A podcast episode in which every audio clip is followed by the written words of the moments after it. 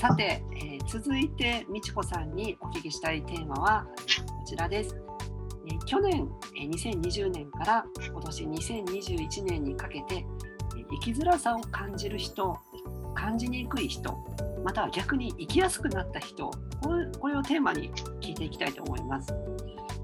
はい、ナナピーはちなみに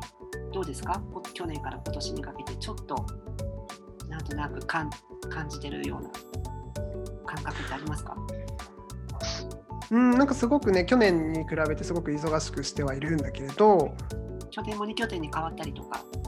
そうなんですよ。今山梨と東京をちょっと行ったり来たりして、あの拠点を山梨にも持って活動していこうということで、まだこのスタート地点に立っているところなんだけれど、やっぱね、目的ができればそこに向かって進むしかないわけだから、なんかそれがね、目的があるから大変っていうことは一切思ってなくて、どうしたらそこにたどり着けるかということを日々日々もね、ずっと考えてますね。それが楽しいですよ。すごい幸せに、うん、はい、幸せ、生きづらくないです、全然。トトロはどうですか？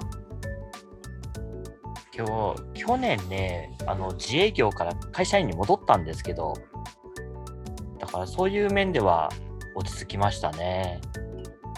で、ただただちょっと今コロナのせいでちょっと仕事があのー、ね、だいぶやりたい方向とは違う方向になっちゃったんですけど、まあそれでもまあ生活は安定しているので、その辺は楽ですね。っていうのが去年でした。はい。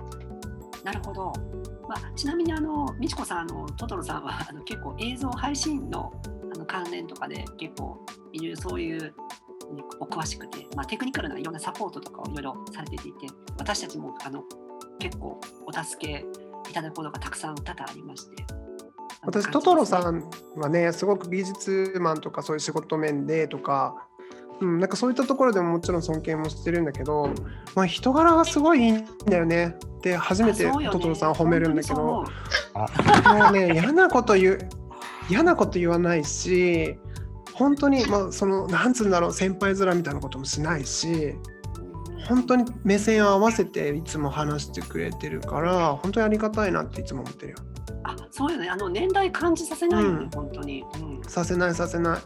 で、なんか去年ね、本当大変そうだったな、大変そうだったの見てたんだけど、私は身近でトトロさんがどうしようって、なんかちょっと落ち込んでるのかなと思ったけどさ、